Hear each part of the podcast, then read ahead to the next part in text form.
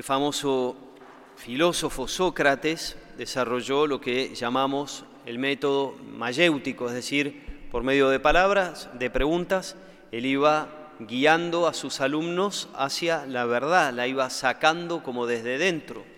Y Jesús también en el Evangelio hace muchísimas preguntas, no porque él no sepa las respuestas, sino para conducirnos o conducir a sus oyentes a algún lado.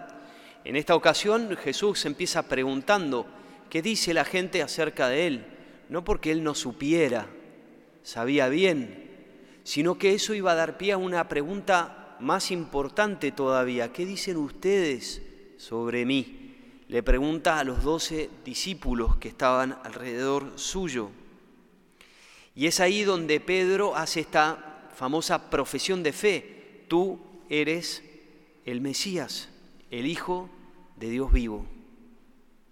El punto es que Jesús no viene a que lo confirmen acerca de su identidad.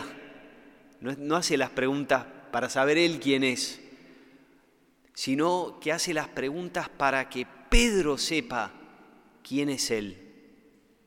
Jesús hace las preguntas para confirmar a Pedro y no al revés. Jesús quiere confirmarlo y por eso le da tres cosas, le dice tres cosas. Tú eres Simón, hijo de Jonás, porque esto no te, feliz porque esto no te lo ha revelado ni la carne ni la sangre. Y te digo, tú eres Pedro, le cambia el nombre. El nombre era Simón, que es un nombre, era un nombre muy común entre los judíos de aquel tiempo. Ahora lo llama Petros. Tú eres Pedro, que significa, como sabemos, roca, ¿verdad? Porque en el arameo es kefas o kefas, y significa eso, roca, algo firme. Tú eres ahora la roca. Era Simón, pero ahora otra cosa. Y el nombre refleja la misión en la palabra de Dios. Pasa en el Antiguo Testamento muchas veces que Dios cambia el nombre. Ahora le cambia el nombre a Pedro, para decirle cuál es su misión: ser una roca, ser firme. ¿Por qué? Porque sobre esa roca va a edificar su iglesia, la asamblea de todos los que van a adorar a Dios. Esto a un judío de la época no se le escapaba, porque sabían que el templo estaba construido sobre una especie de roca de fundación, y la parte más importante del templo estaba sobre esa roca. Si alguno, alguno ha visto por ahí imágenes, algunos han viajado recientemente a Israel, a Jerusalén, en el medio de lo, donde estaba el templo, hoy en día está el llamado, es una mezquita, Domo de la Roca. Debajo está esa roca enorme, lo pueden buscar en internet, hay fotos incluso, ¿verdad? El Domo de la Roca. Y sobre esa piedra edificaré mi iglesia, sobre esa roca, sobre esa firmeza, podríamos decir. Y después le entrega las llaves, que como si uno contrasta con el, la primera lectura, ¿qué son esas llaves? Es un signo del primer ministro o el mayordomo del palacio real. En la lectura de Isaías se habla del mayordomo de palacio, que recibe esas llaves, y se pondré sobre sus hombros la llave de la casa de David. Lo que él abra nadie lo cerrará, lo que él cierre nadie lo abrirá. Le está diciendo a Pedro que él es el primer ministro en su reino, segundo solamente después de Jesús. Y por eso esto es un signo del primado de Pedro. Pedro es aquel que es la roca en la iglesia. El Papa es aquel que confirma a los hermanos.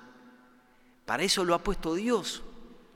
Algunos de los que fueron a la Jornada Mundial de la Juventud, y me llamó la atención porque me lo dijo más de uno, fue la importancia de ver al Papa, de estar con él, de cómo se sintieron confirmados en la fe. No es que ninguno habló con el Papa desde ya, ¿no?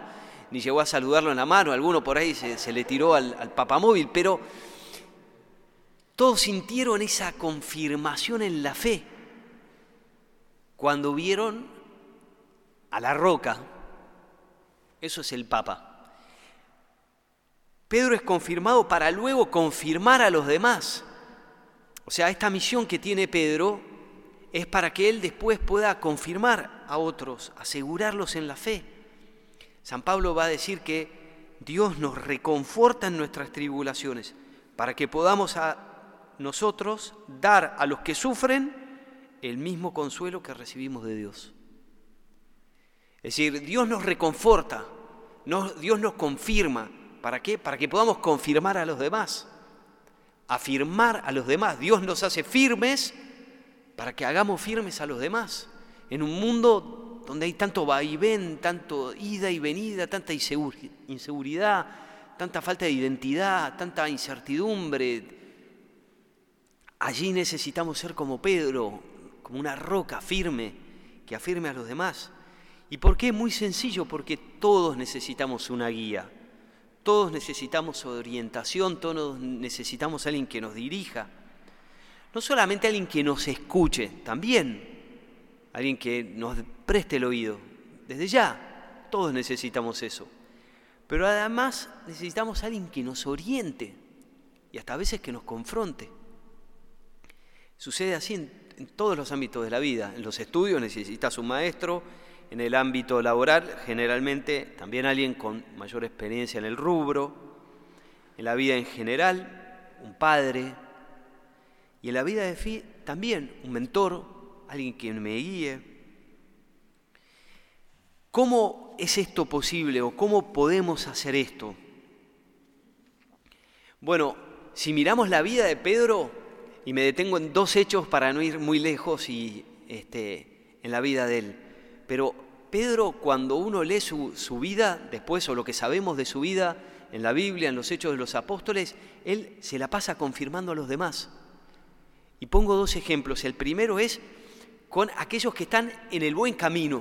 Podemos confirmar también nosotros a los que están en el buen camino. Y es muy importante que aquel que está haciendo esfuerzos, que está haciendo el bien, alguien lo confirme, le diga, qué bueno lo que estás haciendo. No podemos permitir el desaliento de los buenos. Y así pasó con Pedro, porque cuando San Pablo se convirtió, se fue a Arabia. Y después buscó, dice San Pablo mismo, que volvió a buscar la confirmación de Pedro. Y catorce años más tarde, cuenta la carta a los Gálatas, volvió a Jerusalén para asegurarse que no había estado trabajando en vano, que había estado haciendo las cosas bien. Volvió con Bernabé y fueron a Jerusalén a verlo y los apoyó San Pedro.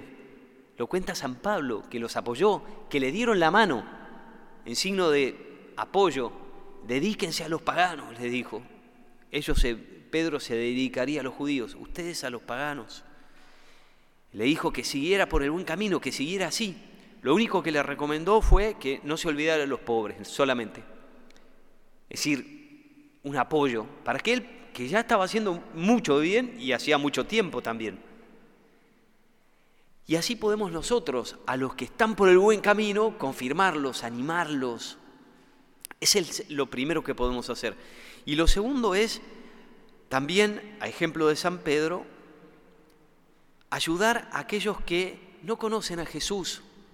También podemos confirmar a los que están, podríamos decir, quizá no necesariamente hasta por el mal camino, pero aquellos que no están tan cercanos a Jesús. San Pedro alentó también a los que estaban lejos. ¿Y cómo lo hizo? Y en primer lugar, visitándolos y dándoles la palabra de Dios. Cuenta también los Hechos de los Apóstoles que visitó en un momento a un centurión romano llamado Cornelio. Y le explicó en muy breves palabras que él y todos los que se habían reunido en su casa podían creer y que sus pecados iban a ser perdonados. Les dio ánimo, les dijo, es posible. Al que está entristecido, al que está lejos, al que bajó los brazos, al que no está haciendo todo el bien o todas las cosas bien, también se lo puede animar. No, cree, el Señor te perdona, el Señor es misericordioso, ánimo, podés seguir. Y cuenta la palabra de Dios que en ese momento descendió el Espíritu Santo sobre todos ellos, como una especie de nuevo Pentecostés sucedió. podemos también nosotros llevar a una persona a la fe, y es un modo de confirmarlo, porque nos confirma la verdad. Lo que más confirma es saber que estoy en la verdad. Y cuando compartimos el Evangelio con otros, también los hacemos más firmes en Dios, en Jesús. Los invito en esta semana a ser como San Pedro, confirmar a nuestros hermanos. Venimos a misa, comulgamos, porque Dios es nuestra roca. Y de allí tomamos nosotros también firmeza. Cuanto más venimos a misa, cuanto más escuchamos la palabra, cuanto más comulgamos, cuanto más meditamos, cuanto más oramos, más firmes estamos en la fe. Y entonces podemos también nosotros confirmar a los demás, a los que andan por el buen camino, para que sigan adelante, y a los otros con la palabra de verdad, para que también puedan ser firmes en Cristo Jesús.